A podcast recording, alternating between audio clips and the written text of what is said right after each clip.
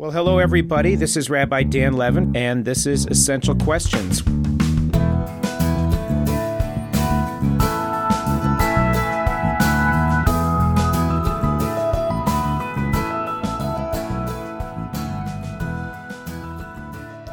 On Thursday, December 7th, the Jewish world lost one of the great leaders and scholars of our generation, Rabbi Dr. David Ellenson, past president and chancellor of the Hebrew Union College Jewish Institute of Religion. It is hard to express the heartbreak and sadness I feel for the loss of my teacher, my rabbi, my mentor, my role model, and my inspiration. A few years after ordination at a meeting we both attended, I went over to him to say hello. Hi, Dr. Ellenson, I said. Dan, he said, we're colleagues now. You can call me David. I thought about that for a moment and said, Thanks very much. That's so kind, Dr. Ellenson. David was so much more than a teacher to me. I arrived at HUC in Los Angeles in the fall of 1992. Jewish thought was the passion that drove me to the study of the rabbinate, and I was very excited to meet this teacher about whom I had heard so much. He welcomed me and nurtured my interest and curiosity. He took the time to get to know me personally, and I enjoyed many hours in conversation with him. David was an absolutely brilliant teacher. I don't remember him ever bringing a single note to class. He knew his subject so well, it just flowed out of him. But more than the ideas of the Jewish thinkers he taught, it was David's humanity that really poured from his soul. One year during Sukkot, a tragedy befell a member of Los Angeles's well-known library minyan, where many of us would pray on Saturday mornings. A family had lost a small child in a drowning accident. And instead of plowing ahead with the scheduled lesson on Maimonides, David instead used that class to talk about what it would mean to a rabbi or to a community to bury a child. And in the next lesson, he still did not return to the syllabus, but instead he used that lesson to unpack the funeral and to help us understand how the rabbi who led the service helped the community to move through the agony of the tragedy toward a process of healing. His humanity and his tears helped him and us to understand that there were bigger things at stake in that moment than medieval Jewish thought. David would come to class, put his Diet Coke on the table, and begin to lecture, and I hung on every word. As so many experienced in their time in his classroom, he would often be overcome with emotion as he told the story of Leo Baeck and his trials and the Holocaust. I took as many classes with him as I could, and I was thrilled when he invited me to be a research assistant with him, and I spent a summer helping him pull an index together for one of his books. David rose from being a noted Los Angeles based scholar to a world renowned leader of our beloved Hebrew Union College and the Reform movement. And yet he never lost his warmth, his kindness, his menschlichkeit. He made you feel like you were the most important person in the world to him. I was so blessed for all the efforts he made to be there for me in my career, coming to celebrate my installation, serving as scholar in residence, and all the hours he spent offering me his sage wisdom and advice. To say I loved him barely captures my admiration for him. He was my role model. I wanted to be like him in every way, and I will miss him terribly. Just last spring, David agreed to join me for the concluding episode of our first season of Essential Questions, and I wanted to share it again with you as a way of capturing the essence and honoring the memory of this great teacher. I was glad to listen to it again this past week. I hope you will as well. And now, my conversation with Rabbi Ellenson and that essential question do I really need to believe in God? Tell us a little bit about growing up in Virginia and how your experiences formed your own Judaic sense and that led you not just to the rabbinate, but ultimately to study and teach Jewish thought. Okay, thanks very much. My grandparents, on my father's side, they immigrated from Eastern Europe to uh, Newport News, Virginia. What was interesting about Newport News, and to some degree was atypical for the South, is that the first Jews to settle on the Virginia Peninsula were Eastern European, not German Jews. As a result, an Orthodox synagogue was established there. And years later, a conservative synagogue, the Reform Synagogue, didn't begin until the late 1950s. It was uh, actually the last one to be erected. There were about 700 Jewish families in Newport News. All of them knew one another, but uh, the synagogues were, as it were, divided. I bring all this up because, on the one hand, I grew up in a South in the 1950s and 60s that was marked by racial segregation and the fight for integration during those years. And I have vivid memories of that, both the segregation and the fights for integration. My father and mother were quite liberal. I remember once my father drove me to Emporia, Virginia. I was about 12, 13 years old. And he simply said, as we left our home, I want to show you today, David, what evil is. And we actually went to a white supremacy rally. My father said nothing else, but the memory of that mm. experience vividly remains in my mind. And I think it infused a degree of liberalism in me. In fact, I know it did during those years. At the same time, our family belonged to a synagogue that was very, very observant. And I grew up with a very traditional understanding of Orthodox Judaism. I believed quite literally that the Torah came from God to Moses at Mount Sinai, both written and oral. Our home was fairly observant. Certainly, the holidays, Sabbaths were at the very center of our existence. As a boy, I learned all kinds of davening skills in Orthodox liturgies, and those remain with me today. They proved very valuable to me as a scholar of modern Jewish liturgy, which is one of the areas that I write in, because I really knew almost every traditional traditional Ashkenazic service, at least service according to Ashkenazic Nusach, literally by heart, and also how to daven them. I suppose I could pass the first year of the cantorial program in our School of Sacred Music. However, we lived in a world that was bifurcated in many ways. And when I went to college and began to study, interestingly, religion, I began to question the dogma that all of the Torah literally came from Moses at Mount Sinai. Took a course at William and Mary when I was a senior interestingly in contemporary Christian thought, where we read Kierkegaard and others, Tillich, and it interested me. It was actually the most fascinating program of study I had ever undertaken. And I thought, well, Jews must have written something like this as well. I did not yet know Heschel Soloveitchik. I knew Buber. Interestingly, he was included in that class. But I was desirous of learning more. And uh, after graduation, I went to the University of Virginia, where I was blessed to study with a man, Alan Lutovsky, who was professor of Jewish studies, and also with a man named David Little, who was a sociologist of religion. And it was through them that I gained ever more, for me, fascinating insights into the world of spirituality and attempting to understand what the nature of religious tradition was in the modern world it was at that juncture that I decided that I would uh, also study for the rabbinate. So I entered HUC four years after uh, I had graduated college and after completing my MA at UVA. If I can ask you, you know, at that time you had grown up in this real traditional world. As you said, you had been raised and had earlier embraced a really traditional theology. And then something switched right? Where you started to say, I'm not sure that's really what I believe anymore.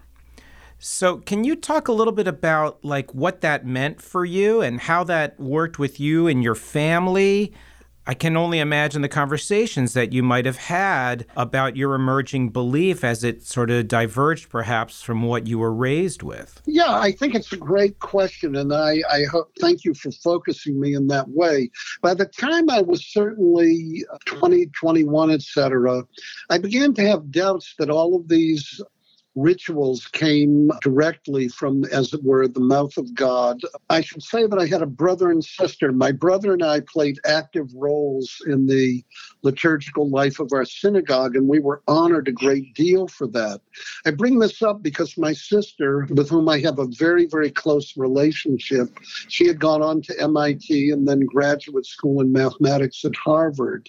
She was not allowed to participate in any of these uh, functions in the way that my brother and I were. And when I was 16, 17, and 18, I was not able to really articulate what it was that was problematic about me, about it, but I did intuitively understand that for me, from a moral perspective, it was just unacceptable that Judy, my sister, could not participate in the way that my brother and I could. Similarly, my mother, who had gone to Hebrew college in Boston and was certainly very, very learned Hebraically and very active, as I said, in our federation and in Hadassah, the only place that her voice could not be lifted up as a leader was in the synagogue. I wasn't able then to say, that, of course, in patriarchal religious traditions, positions of public power, status, and authority are legislated for men,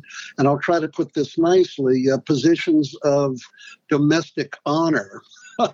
are reserved exclusively for women. But what that meant to me as I began to study uh, religion in a college and a university was that it was clear to me that uh, this was a result of patriarchy and not the result of, of a divine command. As a result, for me, it meant that classical rabbinic beliefs that I had been raised with, for example, a catechism, I'll call it in quotation marks, which states, Reshit kol tzarich da'at shekol haTorah kula ben shebichtav ben peh ניתנה מהקדוש ברוך הוא עצמו על ידי משה רבנו עליו השלום בהר סיני.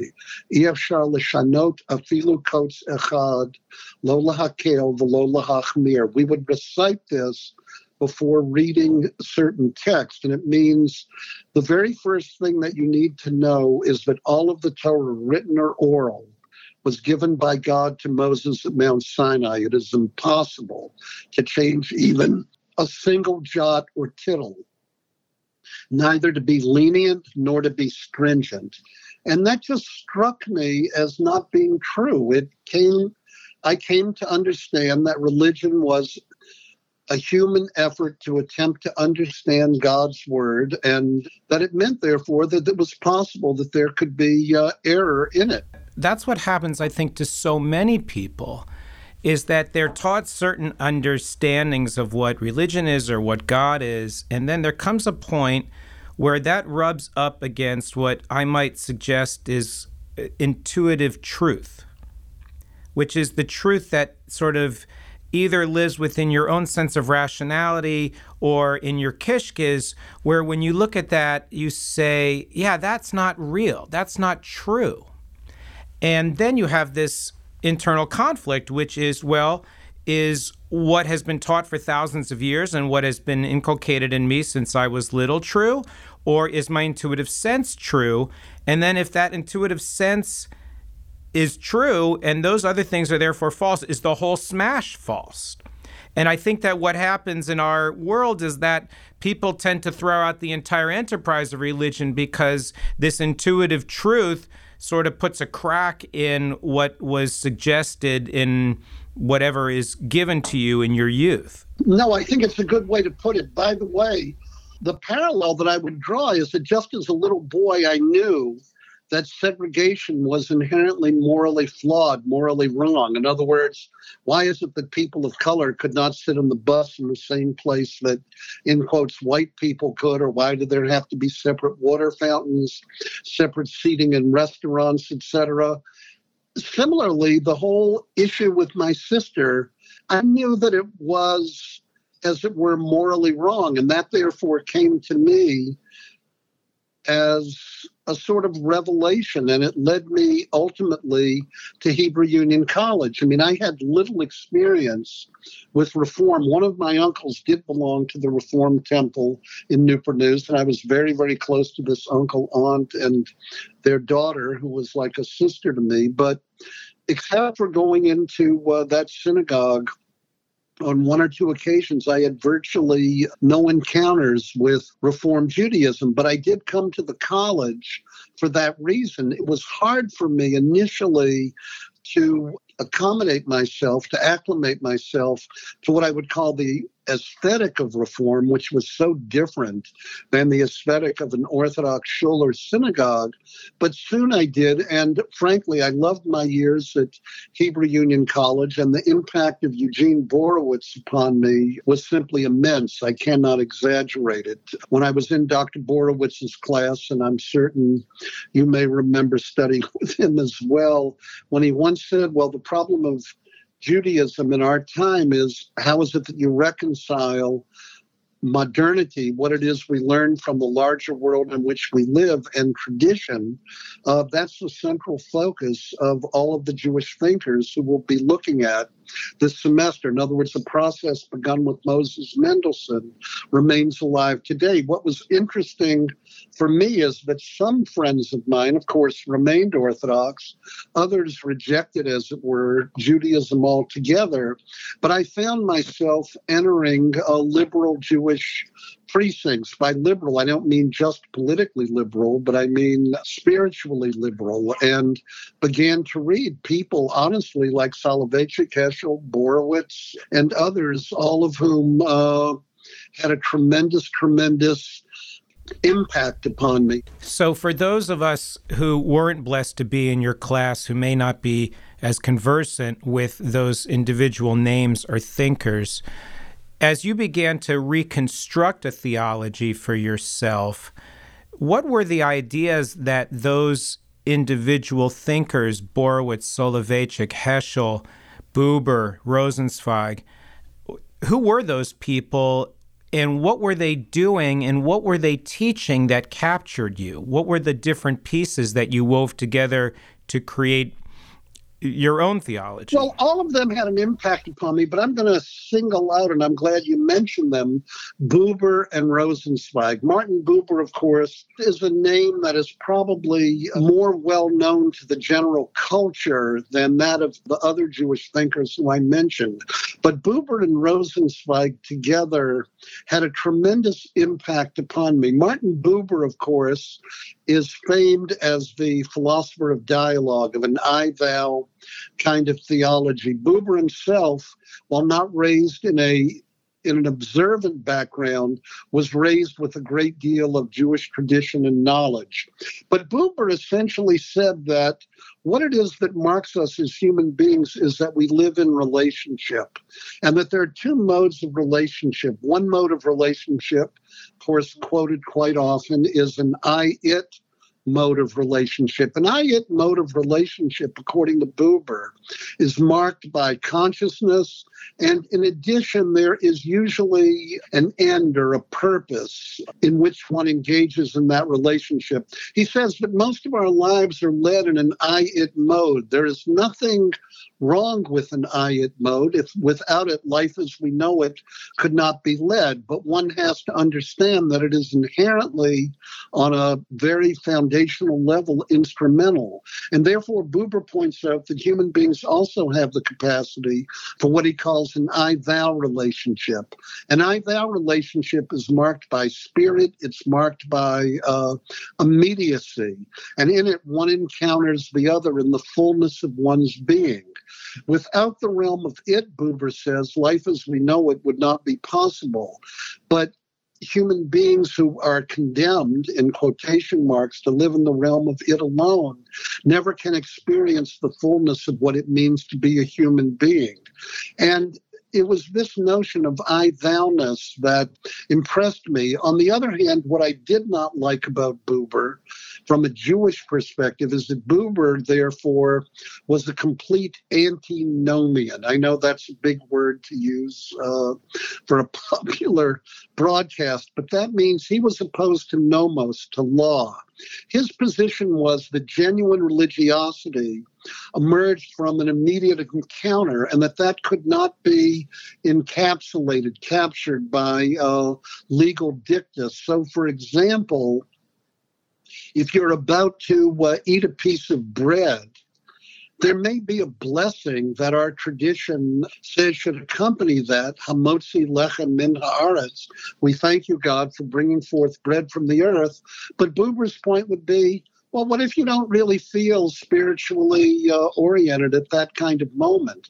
In a sense, I think Buber was saying you cannot command love, and therefore Buber was inherently opposed to any form of organized religion and ritual life. In other words, what I learned from Buber is the importance of genuine religiosity, the immediacy of encounter, but simultaneously, uh, what I found lacking in Buber was an appreciation for institutional or organizational or ritual forms.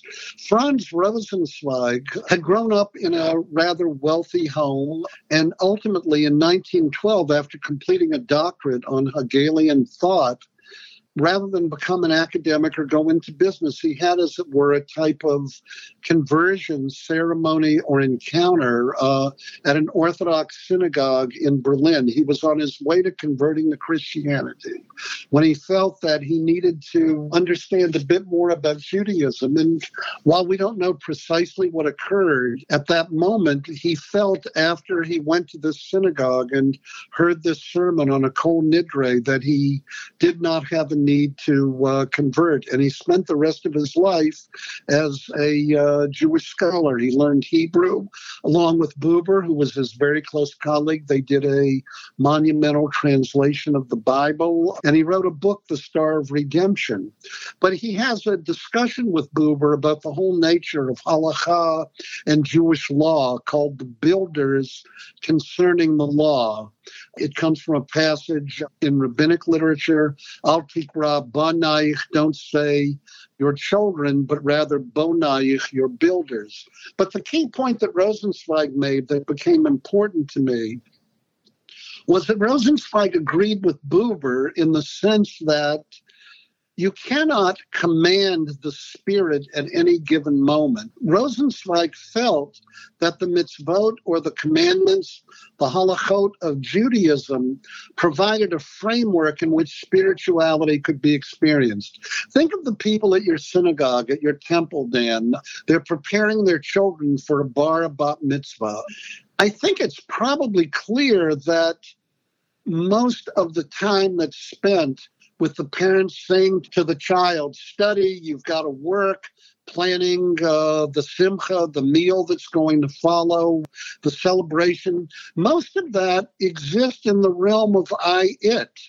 And yet the moment comes when that child gets up on the bima and recites psukim uh, passages, verses from the Torah, and recites that blessing, and you stand there as a father or a mother or two mothers, two fathers, and you realize the blessing of this child and the love that you have for that child. Or a Friday night comes. I mean, I have five children. I wish every Friday night looked like Fiddler on the Roof when Tevye does the blessing over the children and that may you be like Ruth and like Esther, and that the angels are singing on high. When our kids were young, out of five of them, I can tell you two or three were always, in quotes, misbehaving or hitting one another. Four Friday nights would come, and I can tell you there was nothing magical, nothing I thou about it. But then the fifth Friday night came, and it was magical. What I'm hearing you sort of describe, right, is, and it's so interesting to hear you tell this story because for me, it's almost identical And in fact, I wrote my undergraduate thesis. I think I showed it to you one time about Buber and Rosenzweig. Yes, well, I know of Colgate, right. And uh, that same idea that, you know, there is something profoundly overwhelming in a spiritual encounter and you know it when you experience it that can happen between two people but so often it seems like Jewish tradition gets in the way of fomenting those kinds of experiences but then if you you know from Rosenzweig is like if you do it enough you may find that you know at one time the flywheel will catch and I remember, you know, I'm, we used to do the same thing with our kids. We try to have Shabbat dinner every week, and it was not always glorious. But what's so interesting is now that my kids are off and away, they call on Friday night, Daddy, give me my blessing. And it doesn't matter where they are in the world, they'll call and ask for it because obviously something was getting through there. And so, if I can, I want to just sort of look at this idea of what it means to build a theology. What does it mean to emerge and try to struggle. So, in, a, in an essay that you wrote in our movement's Machzor, Mishkan Nefesh, in the Rosh Hashanah volume, so for those who don't want to pay attention during Rosh Hashanah services, flip to the essays because there's some great stuff to read there. You wrote this really interesting passage. You said, Faith is never easy. The rabbis of the Talmud, exemplars of belief, frequently spoke of the hiddenness of God, Hester Panim. Despite a desire for certainty, religious hesitancy and uncertainty are inescapable elements of human life. And even the most devout believer in God is often racked by moments of doubt and despair. And so, if that's true of the devout, you wrote, it's all the more so for people like us who live their lives informed by this sense of rationality, who are living in this world where our intuitive sense of truth doesn't always line up with what we think religion teaches. And so I'd like to explore that a, a, little further. You know, so how do you cultivate a meaningful sense of faith and belief in which threads of doubt are just constantly interwoven? How do I build a theology when I'm not even sure I know what God is. It's almost like I know it when I feel it, like those moments of encounter that Buber inspired you and I to sort of express uh, or experience. But, you know, how do you then build something where you can say, yes, I have a belief and here's what it is and it makes sense to me? Boy, those are great questions. You know, I'm going to start by talking about what it is that I think Rosenzweig gives me in order to answer that question. Rosenzweig inherently agreed with Buber, as you've pointed out, that it is those moments of genuine I thou encounter that mark genuine religiosity. And I think he would state, and I certainly would state, that it is not only within the framework of, let's say, organized religion that one can have those moments of experience. All you have to do is think about how you feel at times when you view nature and experience the grandeur of the world, the moment when a child is born and enters the world.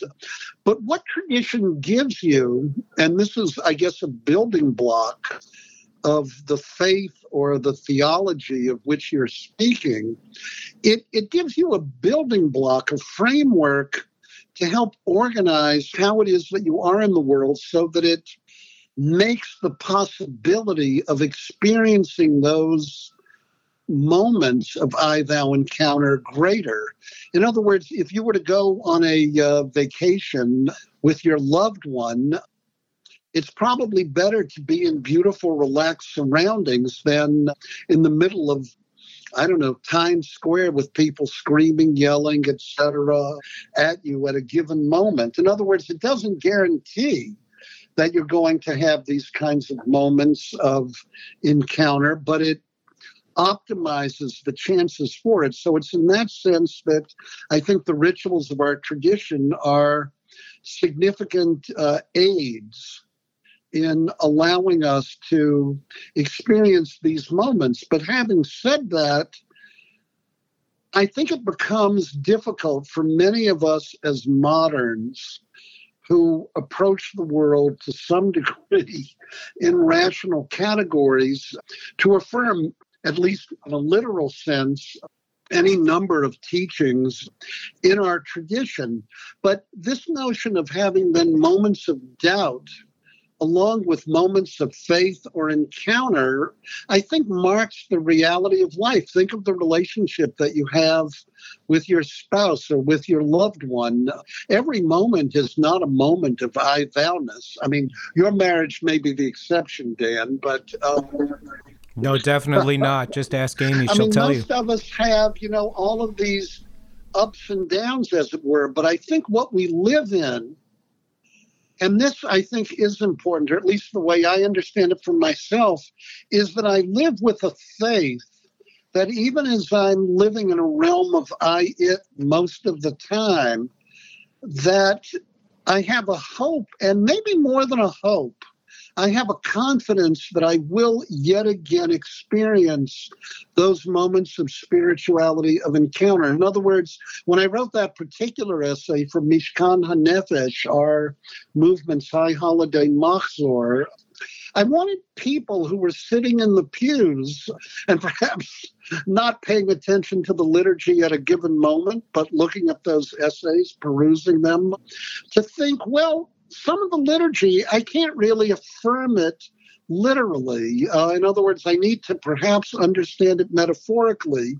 But that even if you are having a difficult time affirming some of the statements about God's kingship, etc., um, the notion that God is literally judging each of us uh, at a given moment, it doesn't mean that as our teacher Larry Hoffman puts it, that it may not be metaphorically true, that each of us has a conscience and that each of us wants to strive to be better, to do good. How is it that we can go about improving our lives with one another, with friends, with acquaintances? How can we conduct our business negotiations uh, more honestly, more fairly? These are questions that mark all of us as human beings. And there are, of course, moments of doubt, moments of guilt that all of us feel, but then there are also moments of faith. I will say, when I wrote those lines, I actually had in mind uh, the teachings of Rabbi Yitz Greenberg, an Orthodox rabbi who was I think, one of the greatest teachers of Judaism in the 20th and 21st century. And Rabbi Greenberg, an Orthodox rabbi ordained, I believe, at Torah Vodaas Yeshiva, once wrote that living in a post Holocaust world, how could we not be marked by moments, indeed perhaps hours of doubt about the notion that, you know, God acts in the world in a uh, certain kind of way. And yet, what we also have are glimpses of moments of faith where we see the greatness, goodness of life. And that we understand that as human beings, we come to be partners with God in the work of creation. Rabbi David Hartman, another modern Orthodox rabbi, helped me along with Rabbi Borowitz and his teachings on covenant theology. Both of them talked about the fact that probably one of the most amazing teachings in Judaism is that human beings, as frail and weak and prone to mistakes, I might, in a theological vein, even say to sin as we are, Nevertheless, our tradition views us as shutafim, as partners with God in the act of creation. In other words, our tradition teaches us that this transcendent, all powerful being, God, is, to quote Rabbi Heschel, nevertheless in search of us as persons. It imposes a tremendous sense not only of responsibility, but affirms that we as human beings have an innate dignity, that despite all our shortcomings, God still sees us as worthy partners. And it seems to me that that metaphor, that image, of God and humanity working together in a common task to improve, to fix the world that we live in, to establish relationships that are marked by integrity, that all of this inspires me in my own theological thinking. I do not have a theology in which I could assert in a systematic fashion that A always flows from B. But to quote you in my kishkas, I know that at moments I do encounter the holiness the holiness of what these encounters can mean, and that my religious tradition aids me in that, even as it doesn't provide a uh, systematic blueprint that A will always lead to B. So, if I can ask you, you know, and it's interesting to hear your your background and, and the experiences you had with your sister and your mother and that sense that Judaism, as it looked at the role of women in community, was not reflective of what truth was. You wrote in your book, Jewish Meaning in a World of Choice, about the emergence of feminism in Judaism that led to the ordination of women in the rabbinate and all the influences that that epochal shift has inspired. And in thinking of the story of Ruth, you wrote the following You said, All the abstract duties imposed upon us by our tradition are ultimately embedded in a story that speaks of our people's relationship with the divine, that partnership that you were referencing. And it reminds us that the rules imposed by that tradition are ultimately expressions of, and thus subservient to, a broader ideal of covenantal partnership that bestows ultimate meaning upon our actions and upon our attempts to forge community. So, taken more simply, I think what you're trying to suggest is that the mitzvot, the corpus of the rules that define our relationship to God, need to be reflective of what that relationship really is. And so, I'd like, if you would, tell me a little bit about what it means for you to be commanded by God. What does it mean to live in covenant with God? What does that relationship look like? Boy, Great questions. First, I do want to say, in light of the statement you quoted of mine, that here I would say that Mordecai Kaplan has taught me a great deal. Mordecai Kaplan talked about Judaism as an evolving religious civilization. And here I would say that what it means to me is that I live within that tradition. That tradition is what marks me as a person. My most fundamental affirmation as a human being is that I also enter the world as a Jew. In that sense, I suppose I feel I'm going to put it in quotes because I'm going to have to think about it, but I'll say it first.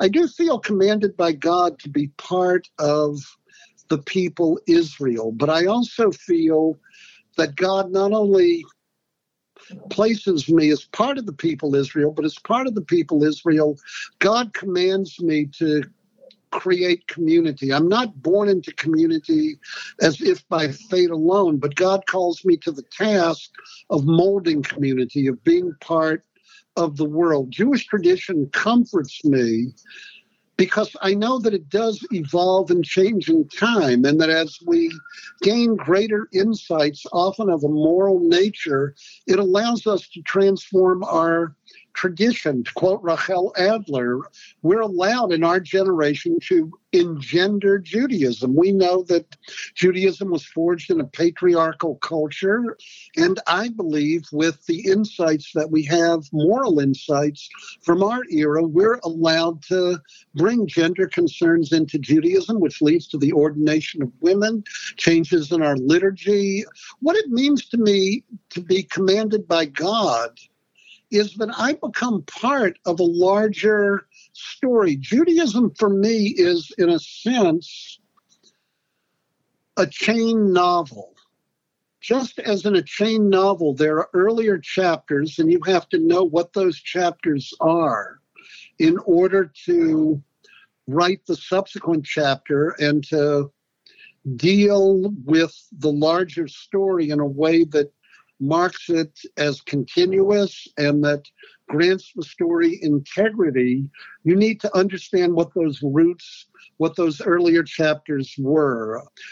God, as it were, for me, is experienced in the commandedness of being part of that story. But just because I'm part of that story and I have those roots, it doesn't obviate my responsibility for writing the present chapter in ways that will not only mark my community at present, but direct my community towards the future. You know, Martin Buber once wrote that a teacher is simply an individual who's walked further down a road than uh, their student.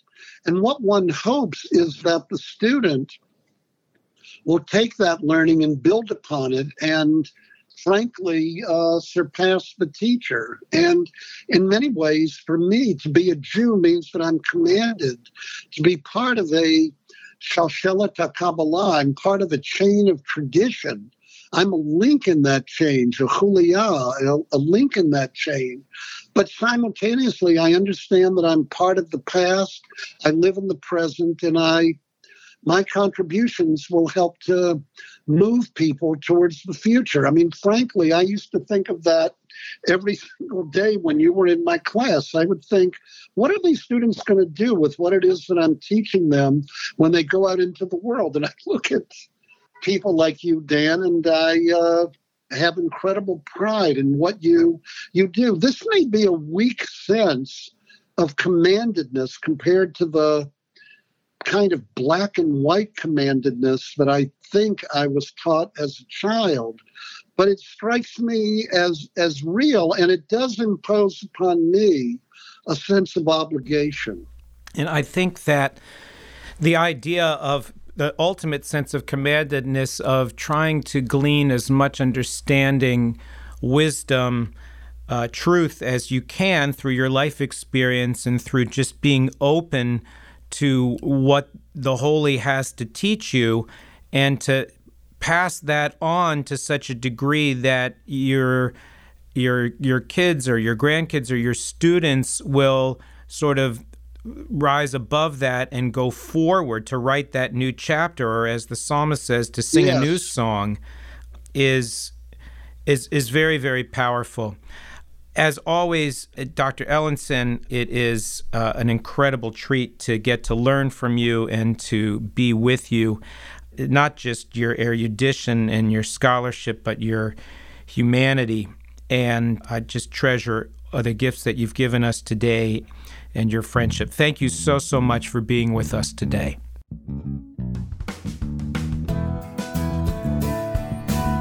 This season of the Essential Questions podcast has been made possible by the Temple Beth El Jewish Ideas Incubator, committed to creativity and innovation in modern Jewish life. I am so grateful to our amazing production team who have guided and helped along the way Jason Reeser, Amanda Brensel, Jake Harris, Susan Stallone, and Elisa List. You can find previous episodes of this podcast on Apple Music, Spotify, and the Podbean app, as well as on Temple Beth El's website at tbeboca.org. We hope that you will consider rating us on Apple Podcast or Spotify and spread the word to your friends about how much you've enjoyed the podcast. And we want to hear your essential questions, so email us at eq at tbeboca.org. I'm Rabbi Dan Levin, and thanks so much for listening to the Essential Questions podcast.